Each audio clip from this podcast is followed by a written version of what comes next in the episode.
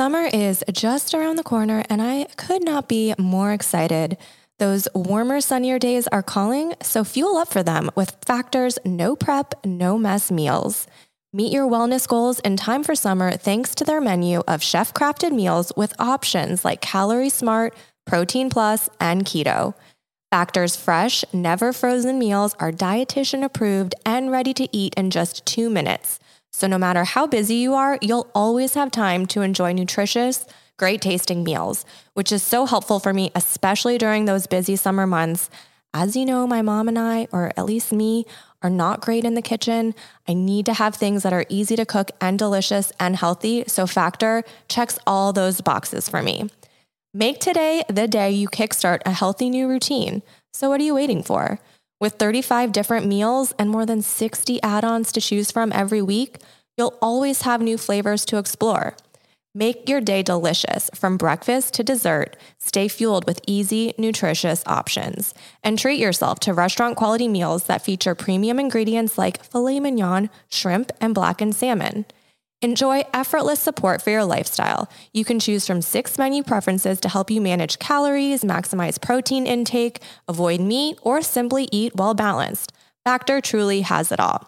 So head to factormeals.com slash barbknowsbest50, 50, and use barbknowsbest50, 50 to get 50% off your first box plus 20% off your next month.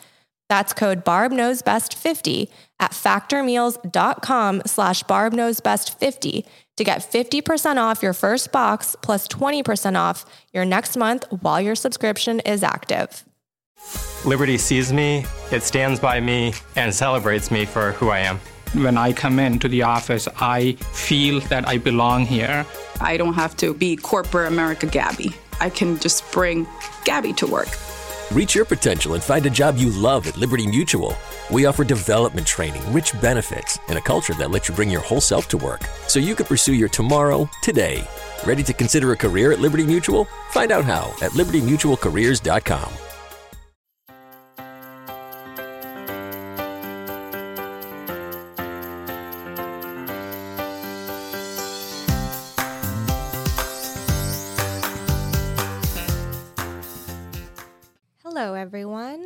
Welcome back to Barb Knows Best, the podcast. I am thrilled to be here with you all today.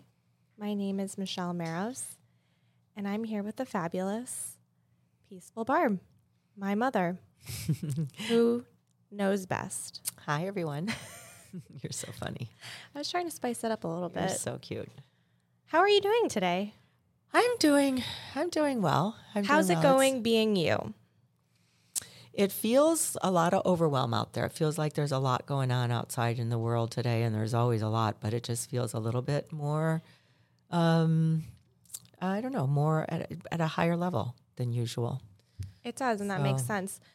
I love so often instead of asking people, How are you? or How's it going? you say, How's it going being you today? And that always gives me a pause to stop and really think about my own experience in life. I think it's such a meaningful question.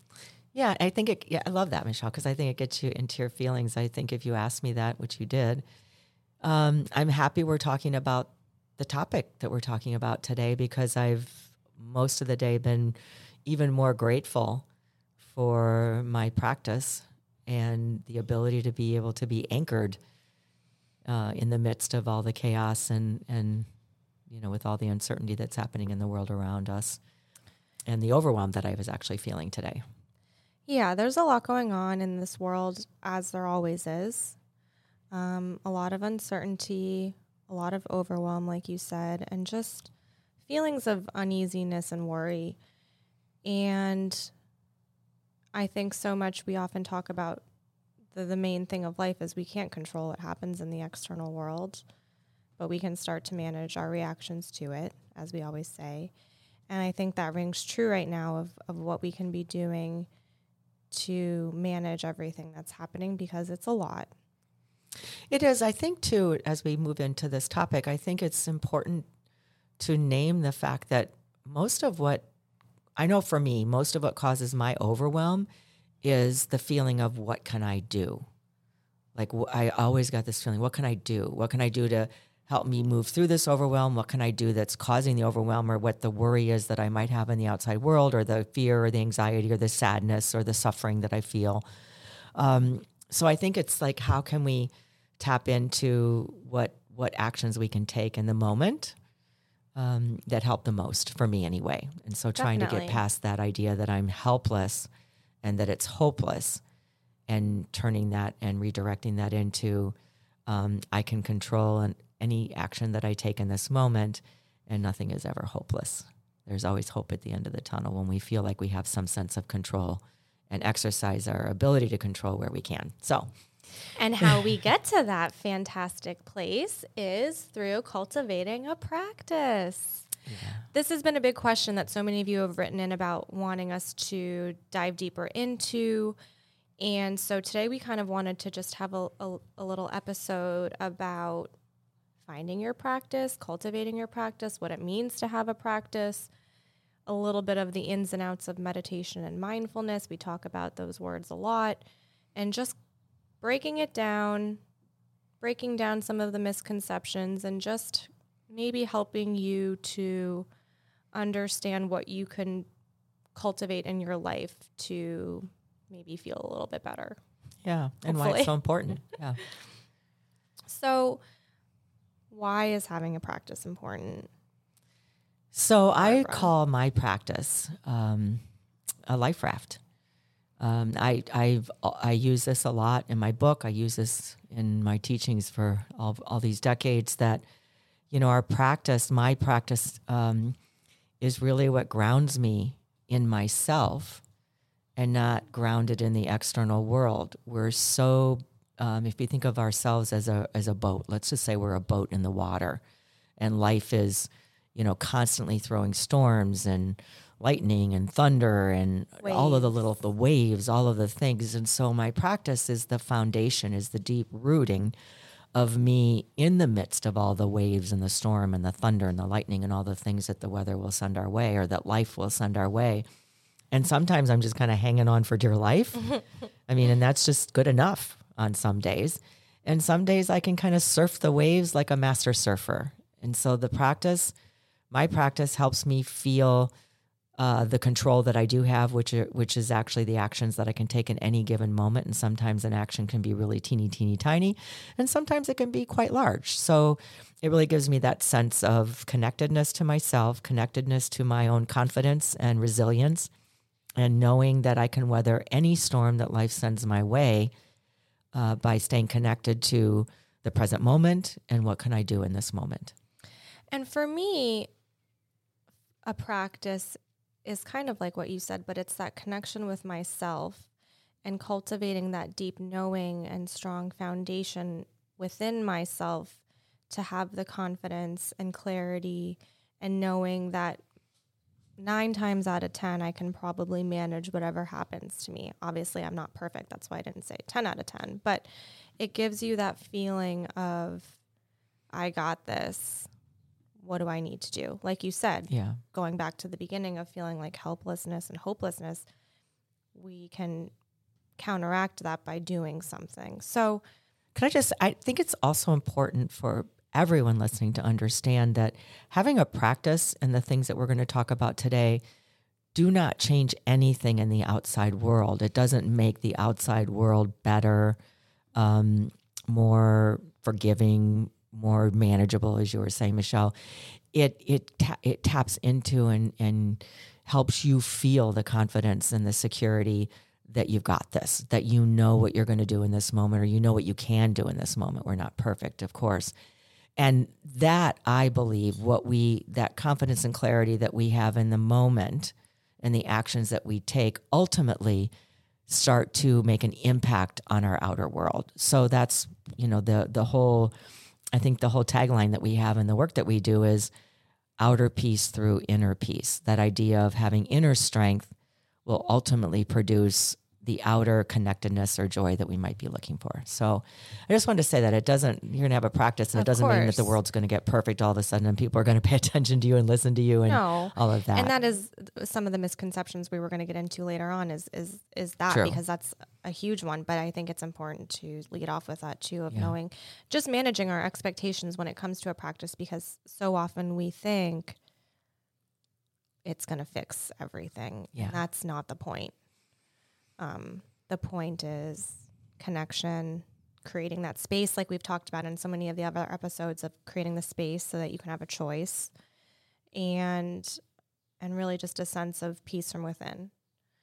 So how did you come into your practice? I think you have it's cool to have this conversation together at this period in our lives because we both have such different entry points and I think you have such a unique perspective because this has been a part of your life for so long and now it's it's a really trendy word and world but that wasn't necessarily the case back in the day so we've we've dived into your story a little bit but let's talk a little bit about how you got into your actual practice and what what that meant for you Wonderful. And and I'll touch on the parts that that that helped me develop a practice and why it was so important. And then one day we're going to do an episode where we'll really get into the whole the the juicy parts of of um, what actually caused me to even need a practice. So um so I went into treatment for bulimia in 1984. I think I've talked touched on that a little bit, and we'll do that in another episode. And I happened to have the incredible good fortune in 1984 to be in a treatment center that the um, that the treatments and the whole modalities that they taught us were meditation and mindfulness and gentle eating and lots of therapy, individual therapy and group therapy, and lots of exercise and learning learning why it's important to take care of the body through physical movement and walking and swimming and and um, yoga. And so this was all 1984, which, as you said, was not all. None of this stuff was really being talked about much, even though meditation came here in the 60s. Um, it wasn't really on people's radar because I know that when I got out of treatment um, and started to develop and started to hone in on what my practice was going to look like, what my meditation, mindfulness, yoga, exercise, all of the things that I learned there, eating, um, when I would talk to people about it, you know, because I was so excited and because I knew that I needed to have a practice and I needed to have a plan, um, or I would not be in recovery for bulimia or for my eating disorder. So it was really important to me to have that plan and to start devising my own practice. People thought I was nuts. They would look at me like I was, "What do you mean? I don't even know what mindfulness means. I don't, I don't know what you're talking about." And so they just kind of wrote me off as, "Oh, you're that girl that had that problem. You went into treatment." Now, do we need to worry about you anymore? kind of. Well, I think too back in those days too that the concept of mental health was again not something that people talked about like they do now. Right. If you had mental health issues, anxiety, depression, even eating disorder, it was very hush hush and even the concept of seeing a therapist was not something that was so widely spoken about. So I think the fact that you were someone in the mid 80s talking about all of it so openly and and kind of so proudly like you didn't really seem to have a lot of shame about it at mm-hmm. least from what you've told me was very uncommon and probably made a lot of people uncomfortable because that was not typical conversation that Right. people were having. and I just felt like it was saving my life. Um, and so I was very, very excited about it. And I kind of wanted the whole world to know about it because it was so incredible to me that you could actually live your life.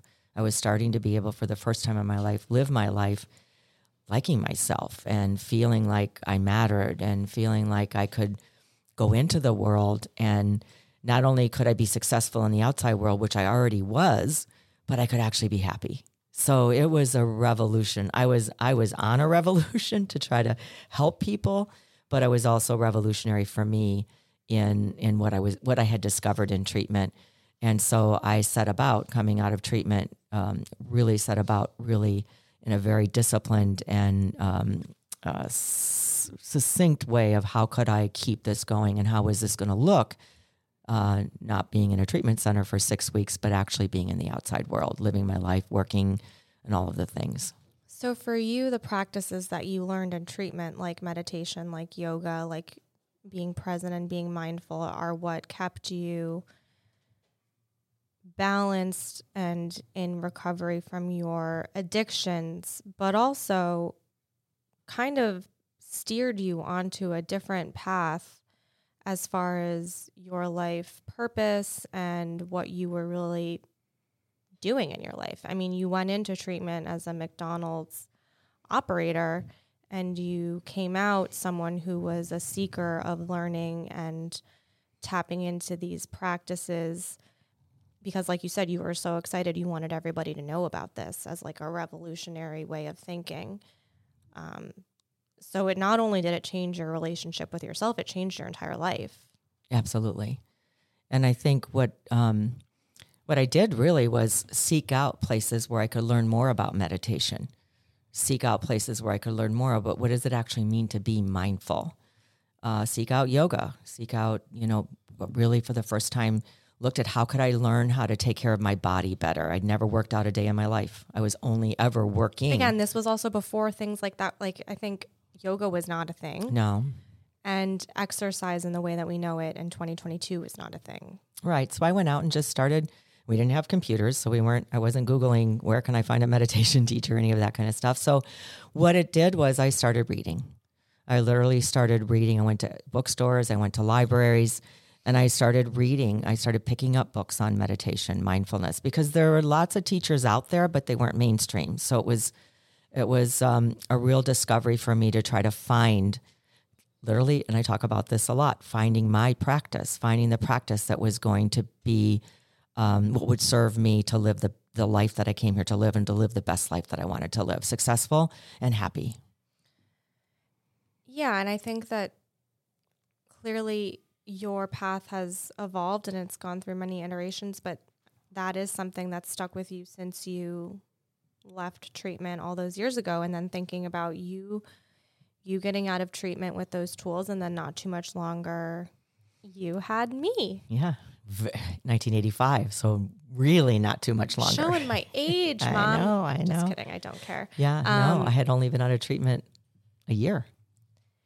And so I think then, of course, that that opened you up into again another new path. And I get a lot of questions from from all of you about what it was like growing up with a parent that did these things. And was I someone that just kind of like came out of the womb doing these things? And was this always a part of my life? And and so what why I said at the beginning of this episode that it'll be an interesting conversation to hear both perspectives is because you came at it from a having a, a crossroads of your life, a make or break and, and seeking help and, and having it become your life raft, like you said. And I kind of eased into it to sort of help me manage my own stresses of life. It wasn't as dramatic for me, obviously. But what was always so nice for me is you never pushed these practices on me. Obviously, I knew that you were I had I knew I had a meditating mom. You put the little pillow sign on your door saying like keep out I'm meditating or whatever it said. And we knew that you would go back into your little room and we weren't to disturb you. Um, and that still was a time where it was very, we kind of made fun of you as like, you know, the Birkenstock wearing hippie meditator. But you never pushed it on me, which was, I think, people often ask, you know, how do you, as parents, how do you get your kids to incorporate these things? And I think that's an important thing to note that, you know, pushing things on anyone never really, really works. I think you Um, model it. I think it's in your behavior, it's in your actions. You saw that, uh, and as we'll talk about more, you saw that I could manage my frustrations and anger and irritation and all that. You saw me feel my feelings and you saw all those things happen, but then you also saw me, you know, like take a breath or go meditate and come back out with a plan. you planted the seed. And so I think fast forward to me being in my 20s, going through difficult life periods, feeling stressed about a lot of expectations in life, being in like a difficult romantic relationship, you know, feeling uncertain about what my life path was going to look like. I started going to yoga as my own um, connection with myself and escape from the world. And that was my introduction to even the concept of being present um, in the present moment without being distracted, connecting with myself in a way that was for me and it didn't have to do with anybody else. and leaving everything in the external world behind so that I could sort out who I am and what I wanted at any given moment. Save big on your Memorial Day barbecue, all in the Kroger app. Get three pound rolls of juicy 80% lean ground beef for $3.49 a pound with a digital coupon. Then get select varieties of flavorful Powerade, Body Armor Super Drink, or Arizona tea for 77 cents each, all with your card. Shop these deals at your local Kroger today, or tap the screen now to download the Kroger app to save big today. Kroger, fresh for everyone. Prices and product availability subject to change. Restrictions apply. See site for details. Um, so my my gateway into that world was yoga. And then I went into yoga teacher training and of course I'm sitting in my yoga teacher training and my teacher, Philip, was like, and so, you know, let's talk about meditation. And I was like, oh, there it is. You got it. I came home and I said, Mom, guess what? I'm learning to meditate. And she said, huh, Isn't that nice? Isn't that wonderful? so wonderful. And I had the biggest smile on my face. But it was perfect because you really allowed you allowed me to enter it in my own place and in my own time. And we both have our own practices which is mm-hmm. kind of the whole point of this conversation is we both found our practices. They don't look the same. No two practice has to look the same for it to be valid and meaningful and important and impactful.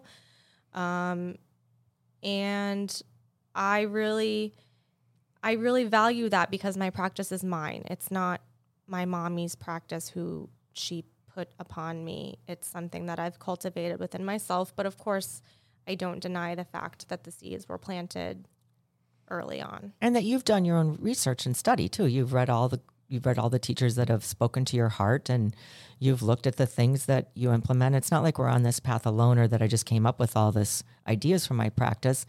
We really do the work of what what is our heart or our soul or what inside of us is calling us to um, uncover that confidence and strength and resilience and stuff. What is it that it's going to take to be able to get so grounded within yourself that you can weather the storms that we were talking about in life? So that's, I think it's really being open to all the great teachings that are out there, but then discerning what's right for you and what feels right for you. So, yeah. like one teacher saying you have to do this for X amount of time every day in order to to get the benefits or in order to that that might be that teacher's own experience is what I've discovered over all these years. And maybe it's not mine. Maybe my experience is this amount of time or maybe my experience is I need to I need to look at how can I actually have a practice that takes me through the whole the whole day, which has been my experience for sure. And not just sitting maybe for a certain amount of time in the morning or the afternoon or whatever it whatever it is. I think well, it's we'll important to ins and outs yeah, of it. But I think it's just important to realize it's your practice, what you're saying, and but it you have to do the work to find it. Right. And I think everyone reaches a point in their life, and it, it can look different for everyone, where they want something more or different, or they're at a breaking point like you were. And for me, too, I mean, I was so deeply unhappy. I was in a really bad relationship and just felt very lost. And I had to find something that helped me to make sense of it all. And so I think a lot of people come to that point in their lives where it's like, okay, well, what do I do? Obviously, you can't change the external world and control what's happening in it, like we always say. So clearly, there's got to be something I can do, take take matters into my own hands in some sort of way to help me feel better. I, what I love so much about this conversation and about finding a practice is it it actually gives you we all want to feel like we're in control. We all want power. We all want to feel like like we have a say in how we're going to live our lives or we have a say in what's going to happen.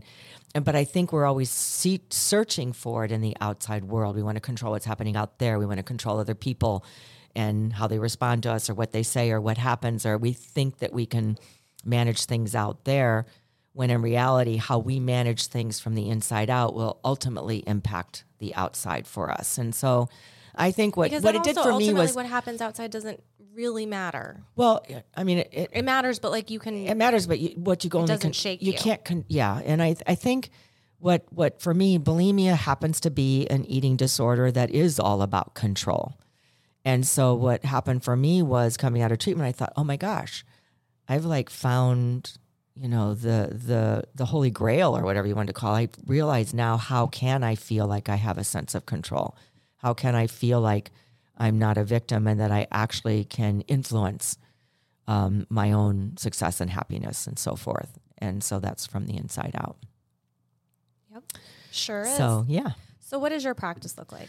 So, my practice consists of meditation, meditating in the morning, and meditating You at night. bef- meditate every day. I meditate every single day. I think one of the things we're going to say to you in this in this talk is that uh, consistency is key. If there's really anything you get out of this, that would be like right up there at the top. Consistency is key. To see the benefits of anything, it has to be done over and over again. And I wanted to reach to you um, when I wrote my book, The Practice. Um, one Simple of the things, tools for managing stress, finding inner peace, and uncovering happiness by Barb Schmidt. what I wanted to when I wrote that. Uh, practice is everything for me, and I think when you even look at you know concert pianists or great athletes or anyone that has really achieved great success in life like that, they practice. They didn't just come out of the womb being able to do it. There's some sort of practice that has to go along with it. So I found this Martha Graham quote when I was writing the book that says this Practice means to perform over and over again in the face of all obstacles some act of vision, of faith, of desire. And I think that says everything that we're talking about today. Like for you to find that that that practice that you can perform over and over again every single day um, in the face of all obstacles, in the face of anything that's happening out there in the world, some act of vision, some act of where you can actually see yourself performing this practice and faith that you have the deepest, greatest faith that the outcomes are going to be what you desire for them to be or what what would what you would be most wanting them to be because you are giving it at all. You're being mindful in the present moment of your desires of your deepest wishes for your life you know what is it that we really truly want want want for our lives and then we set about every day taking one tiny step to get there so my practice is based in meditation is based in a mindfulness practice bringing myself back to the present moment when i feel stressed or overwhelmed or exhausted or exasperated. You know, I have this thing that I say stop, breathe, and begin again. And so I do that all day long when I'm feeling overwhelmed. I want, before we came to record this episode, you said, Are we going to drive together? And I said, No, I want to be by myself. She said, "F no, I'm I want to be by myself need my because space." I did no, I just needed to have that um I needed to have that little space of pausing and breathing and just coming back to myself because it's been a day of of overwhelm. So, So I you think it's that. meditate. I meditate, bring myself back to the present moment. I use my breath to to bring me into a, a place of, you know, the breath is our life force. Learned that in yoga, learned that in meditation. The breath bring it it the breath brings our body and our mind back into balance, brings our breathing back into a sense of of of um, control, getting out of that anxiety mode, and And- and I can see clearly. I can see more clearly. And you also use the practice of of mantra repetition. Yes, I use mantra repetitions. I use affirmations. Um, I do a lot of reading. Um, I will read every single day. And when I say a lot, I don't mean that I sit hours and hours and read. When I say a lot of anything, it means that it's consistency. So I will read something every single day. And usually it's at, you know, maybe five or 10 minutes at the beginning of the day after my meditation. And always it's right before I go to bed. After my evening reflection and meditation, I will read for another maybe five or 10 minutes or longer if I'm not too tired. So it's really about weaving those. There's, you know, there's a, there's a, there's some research and, and science out there that if you spend 1% of the day, which is 14 minutes, there's 1440 minutes of the day. If you spend 1% of the day every day doing something, um, could be reading, could be, you know, whatever it is that you're successful in your work, or it could be practicing a, an instrument, um, could be meditation and being mindful, could be yoga. If you spend 1% of your day, it has the opportunity and the possibility of producing the results And transforming the other minutes and of the transforming day. the, other minutes of the day and, and producing the results. So the point of that whole thing is you don't have to wait until you've been practicing and practicing and practicing to see results, to see the benefits of the work that you're doing. Just start weaving these these minutes throughout your day. And so I look at what I try to teach people is before you get out of bed, close your eyes before stepping out of bed and just start taking some deep breaths and really just connecting with yourself. So spend maybe two, three, four, maybe five minutes, just even in your bed, just connecting with yourself, breathing before you talk on the phone, before you check any of the technology that's available to you, to just connect to yourself. And then as you step out of bed, just say, you know, thank you for the gift of this new day. You woke up and now you have this whole day in front of you. Just grounding yourself in yourself is powerful. And so we're trying to gain our power. And then going throughout the rest of the day, every moment of the day, looking at how feeling overwhelmed, let me, if you're at work, let me go into the bathroom and just stop and just take some very deep breaths and just kind of collect myself and bring myself back to the moment and then begin again. And doing that all day long, finding time to to work your body, to walk, to move, to yoga, exercise, walk, whatever it is. Um, going out, looking at nature, you know, finding those ways to connect with yourself and connect with something other than the chaos or the anxiety or the fear or the speed of the outside world. And then doing the same at the end of the day, closing out the day, putting away all the technology, getting into bed. Um, I look at how my day went, just where are some of the places that I need to learn, you know, what I might need to do the next time and do my reading. Not not not novel reading or or fiction reading, just my inspirational reading from the teachers and the books that I love so much. And then I close my eyes and and think about the idea of put leaving the day in this day. I don't want to take this day to bed with me because I can't change anything. All I can do is make peace with this day by saying, okay, I learned whatever I needed to learn. I, I applaud myself for the successes that happened. Now let me leave this day here so that I can go to bed with a peaceful night's sleep and wake up tomorrow with a new day before me. So I know that's Clearly, a lot. she has a lot to say about the topic. I do because that's you asked me my practice, and so that is that's how you weave 14 minutes, maybe more. Certainly, mine is more.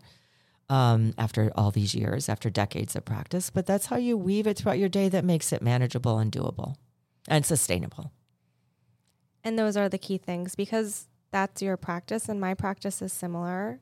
Um, I do meditate daily in the morning. I think it's a great way to start the day connected with yourself. Um, oftentimes, when we're teaching workshops about meditation, you know, we use the analogy of you plug your phone in overnight to recharge the battery. And for me, meditation is the plugging into myself Yes. to charge my own battery. Yes. And it's become such an integral part of my day where it's like, you know, most of us have the habit of brushing our teeth every morning, and you wouldn't really want to leave the house without brushing your teeth. Maybe I wouldn't. Yeah.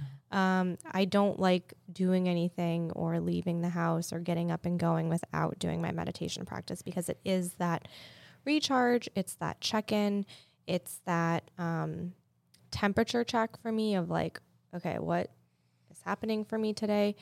And it really is how I start my day. And you know, when we're teaching this practice, a lot of people say, I don't have time, I gotta go. It's, you know, my life is so hectic. But it really, I might meditate for a specific amount of time in the morning, and so do you. But we tell people all the time it can be a minute, it can be two minutes, it can be 10 minutes, it can be opening your eyes, closing them again, taking a couple deep breaths. That's why we say, you know, finding your practice and and choosing what works for you and what feels for you because like you said, consistency is key. Um and you have to find a way to make it work for you. So for me, I do that every morning. That's kind of my non-negotiable. Um, I also love to journal. Journaling is one of my favorite um, practices. I, I like to journal at the end of the day or at the beginning of the day if if I have time for it. But oftentimes lately, it's kind of my nighttime wind down. I love to just open my journal and just free write whatever's going on in my brain. It's like not make trying to make sense of it and it's like a meditative experience where the thoughts come, I put them onto paper, and I like to think of that as like giving your thoughts a home. You know, if you think about in life, if you have things that you need to do, a to-do list and you don't write it down, it sticks in your brain over and over and over again. And I think sometimes our thoughts are like that, where if you don't write them down and give them a home and a place to live, it'll just repeat over and over and over again. So I love that practice. And it's again another temperature check of seeing how I'm doing in any given moment. Like what's going on in my mind? Am I really ruminating about something or am I pretty good? Um, that's one of my favorite practices too to connect with myself. And lastly, I'll say for my own practice, and we touch on it with yours, is you you, you never forced me to do any of these things when I, when I was a kid, but you taught me the practice of mantra repetition very, very early on.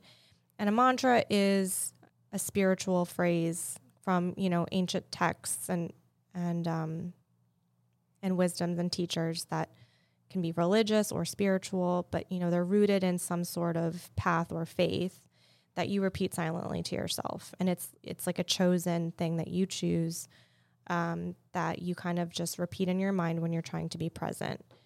And throughout, I might not have meditated in my life, but that was something that I was like, well, I can if I'm starting to be bored or anxious, I can start to repeat that phrase in my mind. And I did that from an early age. And I noticed, especially over the past couple years, these difficult years, and especially through some difficult moments that I've had personally in my life, that that practice, although I never really understood why it was beneficial or how it could impact me or even what was the point, it's like, okay, I'm just repeating these words in my mind over and over again but when I was going through a really, really difficult time, I noticed that that practice like rose to the surface and it, without even thinking about it or without even trying, I started to repeat that mantra that you taught me to do years and years ago. And that was to go back to the words you used, my life raft in getting through really, really terrible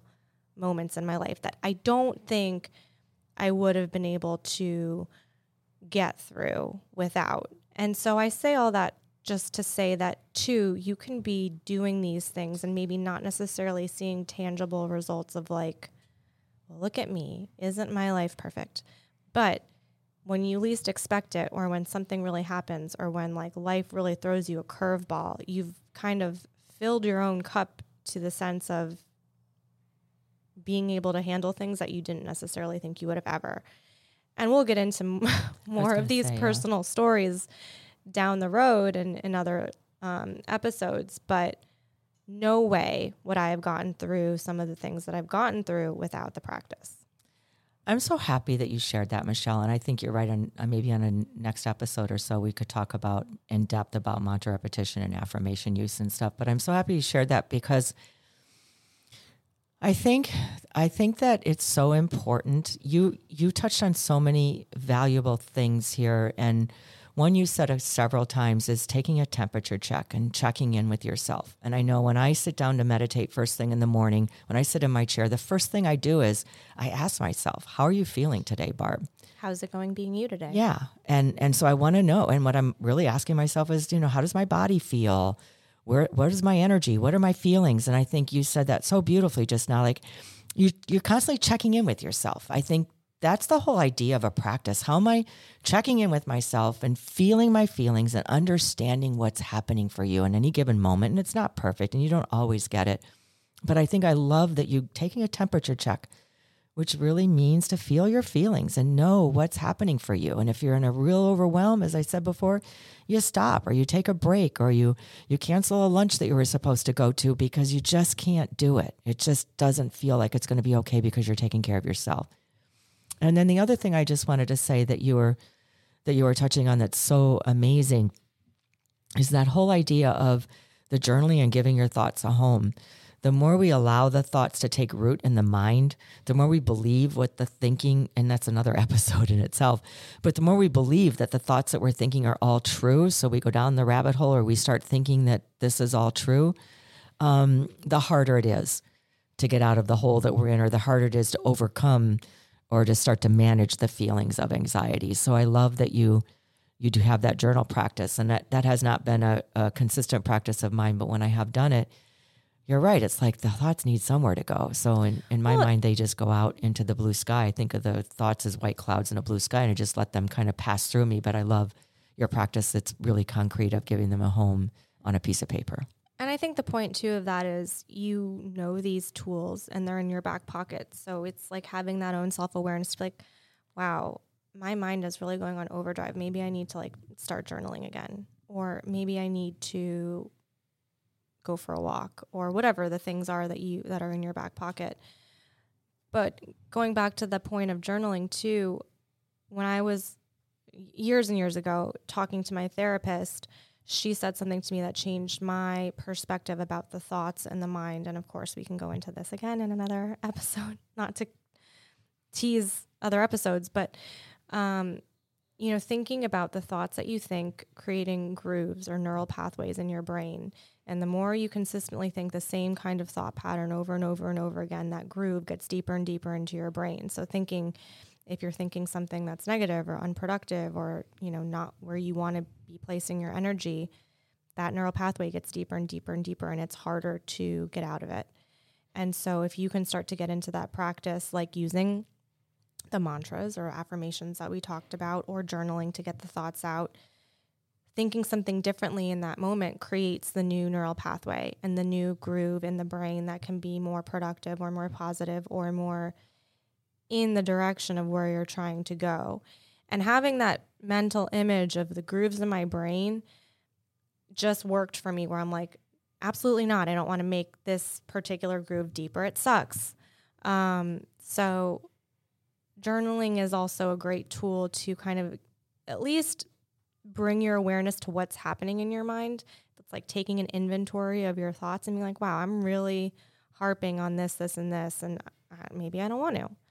Um, but that visual really, really helped me. And I think about that often as far as my own connection with self and my own what's happening for me inside my mind. That is, Michelle, that is so powerful. Just listening to you, I've heard you say this so many times, but just listening to this in the moment, what you're actually sharing is that we have the power to create healthy habits.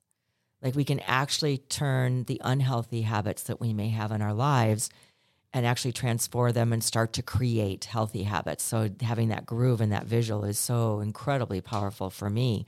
And I hope it is for everyone else out there that you it is within you to be able to create a habit that will start to to give yourself a groove in the brain that is positive and that is helpful and that is truthful and that is useful and that really can help that can lead you to feeling that sense of control and and happiness and success that we're all looking for. I love that so much. Yeah, having that visual is really helpful.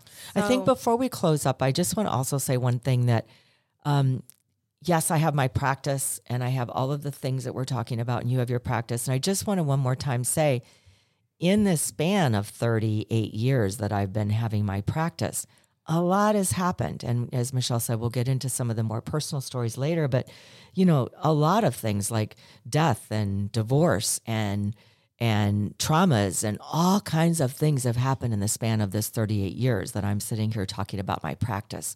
So it I just want to one more time say that life is never going to be perfect and we're not going to be able to get rid of those things in life that come at us that really bring us to our knees. I've been brought to my knees quite often in the 38 years that I've been practicing now, but I've never drowned. I've never gone off the cliff, if you want to call it that, or I call it my life raft because it's it's been, as I said, sometimes just hanging on for dear life. And I think that's the important thing to remember for me that a practice has kept me here, has mm. kept me strong, has kept me resilient, has kept me confident and hopeful. Um, but it hasn't taken away all of the life sufferings and sadnesses that, that all of us at some point or another, in some version or another, will experience. Well, thank goodness for that. Yeah. So, tying this up in a nice little bow, some of the common misconceptions that we've talked about is that, you know, a practice has to be really rigid. You know, you have to be prescribed a certain thing and do a certain thing in a certain amount of time in a certain way. And at least it's it's our perspective. Of course, everything we talked about talk about in this podcast in total is, you know, from our perspective and our experience. And our experience. You know, finding something that works for you. There are people, of course, that meditate hours a day and go on long silent retreats or whatever. You don't have to do that to find the benefits. So and silent retreats work for me. Just to- course. yes. So Well, that's what I want to say. You can weave saying- in. You can take. It's like you know what it's like. It's like a grocery store. I like to think of it. You Take got what the, you like. Well, you've got the whole marketplace of meditation, mindfulness, yoga, all the things that are out there. And just stay curious and open and allow yourself to pick and choose what works for you and then stick with it. Find your practice and practice it. Yeah, so it doesn't it doesn't have to look like what anybody else is doing. Again, my practice doesn't look like yours and Right. they're both valid. And it's really about finding what feels good for you, what you can sustain. Again, consistency is key. Um, we again like to use this analogy in a lot of our workshops that you know, you wouldn't take a month's worth of vitamins in one day. Right. God help And us. say I'm done for that 30 days. Um, so like you really wouldn't do a month's worth of your practice in one day, like saying, "Oh, I'm just going to meditate for 2 hours on Monday and never again." right. You really it's about the daily consistency um, in a way that works for you. So consistency is key. It doesn't matter what it looks like to anybody else, and you don't even have to share about it with anybody else. Um, it, it can be really personal and meaningful in a way that is is just for you. Um, and remembering to do it. Making it a practice. Remember that Martha you can Graham schedule quote. it out into your calendar. You can have you can talk about it all day long. You can have lofty ideas. You can have the journals. You can have the crystals. You can have the oils. You can have all the stuff. But ultimately, the only person that can do your practice and reap the benefits of it is you. No one else can do it for you. And making sure that I like that you use the word rigid, making sure that you're not rigid, but it's sustainable. And so, um, you know, I, I like the idea of scheduling. You know, if you're going to do a five minute meditation in the morning, schedule it and wake up five minutes early so that you never have that excuse, I don't have time. So just, I mean, we all can kind of back our schedules up for five minutes. So just really making, playing with it, but being serious. Let you know, that's that whole quote that I, that I use, you know, you know, take the life that you're leading seriously because this is your one precious life. But don't take yourself so seriously and just making sure that you find a way to sustain whatever practice you begin with because I promise you your practice will evolve, your practice will change and morph and it'll you because we change and morph. We are eh, they're the one constant in life is that it's going to change. So it's not that your practice won't change and that it has to be rigid, but it's that you want to consistently be doing a practice, whatever that looks like, and making sure that it involves, you know, really connecting with yourself and how you're feeling and what's happening for you, and really getting that sense of of um, living your life from the inside out. Well, that's what mindful mindfulness is. It's that practice of being present and coming back home to yourself and asking yourself, like, what do I need to do now? Um, it's that practice of being in the present moment because the present moment is all we ever have. And I know that that's a thing that people say a lot and it can sound very esoteric. Mm-hmm. I said that word earlier You did. and you were like, that's a A big word. big word for early morning. But you know, when you think about it, it's true. We can't change anything that's happened in a second ago to our entire lives ago. And we, of course, can't control or do anything about what's going to happen in the next second or the next week. The only place that we have any power or influence in anything is what's happening right now in this moment. Of course, we can take what we've learned from the past and apply it to what we want to create for the future. But that coming home to yourself and asking yourself, what can I do in the now, is really where you cultivate that feeling of like ease and peace, inner peace that we talk about, strength, confidence, and all the stuff that I think so many of us are wanting, especially in such a chaotic, unstable, unpredictable world that we live in. Yeah. And so I think why we talk about living your life from the inside out and where that's where your power and everything is always brings me back to my favorite movie as a I was kid. going to say, let's hear your favorite. my favorite movie when I was six years old watching The Wizard of Oz. You know, and Glinda the Good Witch said to Dorothy, You always had the power to go home. You just had to learn it. You've always had the power, my dear. Yeah, you've always had the power, my dear. You just had to learn it. And when I when I I watched that movie a gazillion times, And when I hear that today and when I've heard it so often in the past 38 years especially, I think it it formed the bedrock of me that you've always had the power. And so the power is, was the power is within us all. You just had to learn it. So I always like to take quotes and interpret what it's going to mean in my life and how do I envision that playing out. You just had to you just had to believe it. You just had to practice it. You had to figure it out for yourself. What was it you needed to learn to understand that all of your power and strength and resiliency and confidence and everything is right there within you. And so then I translate that into finding your practice of coming home, mm. finding your practice of always coming back to yourself. As you said, taking a temperature check with yourself, checking in with yourself, connecting with yourself, always coming back into your heart, really, into your heart center into your being, into your into your foundation within you. You know, all of those things. All of these words, you know, that that we've used, that I've used, that we've talked about, finding the words that feel right for you. What does that mean to come home to yourself? I love that. That's Dorothy. so nice. Dorothy knew. Mm-hmm. Glinda knew, and then Dorothy found out. Glinda knew, and Dorothy learned. There we go. So I hope that this episode has at least just planted a seed for anyone who's listening and curious about finding a practice of where they can go. Your book is a great tool, not to self plug, but it's a good I mean, start. It's our it's podcast. So we'll self plug it. It's it's about kind of the startings of a practice, finding your practice, and some of the the tools that we talked about today. We you go deeper into your book, the practice. Yeah. I mean, obviously, hello. Um, so hopefully it answers some of your questions and you can just start to explore that for yourself in a in a better way and of course we always say if you ever have any questions or need some clarification please feel free to reach out to us and um, i would just say i would i would like to just say to three things find your practice and practice it okay. Find your teachings. Find those books those teachers those writings those podcasts those movies whatever that is that inspire you, find those teachings and learn from them and, and make them your own. And then find your community, find your find your group of people. Find the people in your life that lift you up and that, that are like minded or that you feel like you can talk about anything with. And find that community of people for yourself and and be with them and enter it kind of and and and surround yourself with people that that lift you up and inspire you to continue to be the best version of who you already are. I love it. Thank you for that. And thank you all for listening and joining us in this week's episode. We're so, so grateful for all of you who are sticking with us and being such a integral part of our community.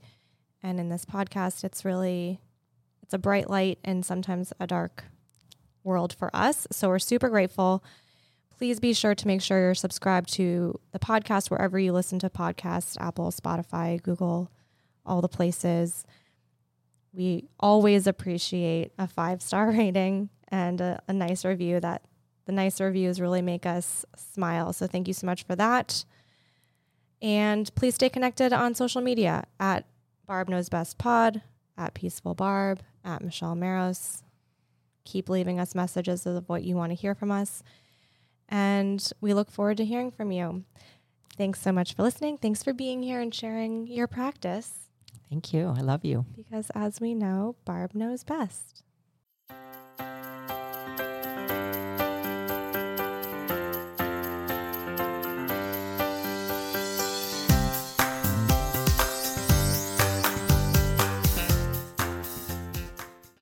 When you need mealtime inspiration, it's worth shopping Kroger, where you'll find over 30,000 mouthwatering choices that excite your inner foodie. And no matter what tasty choice you make, you'll enjoy our everyday low prices, plus extra ways to save, like digital coupons worth over $600 each week. You can also save up to $1 off per gallon at the pump with fuel points. More savings and more inspiring flavors make shopping Kroger worth it every time. Kroger, fresh for everyone. Fuel restrictions apply. Save big on your Memorial Day barbecue, all in the Kroger app. Get three pound rolls of juicy 80% lean ground beef for $3.49 a pound with a digital coupon. Then get select varieties of flavorful Powerade, Body Armor Super Drink, or Arizona tea for 77 cents each, all with your card. Shop these deals at your local Kroger today, or tap the screen now to download the Kroger app to save big today. Kroger, fresh for everyone. Prices and product availability subject to change. Restrictions apply. See site for details.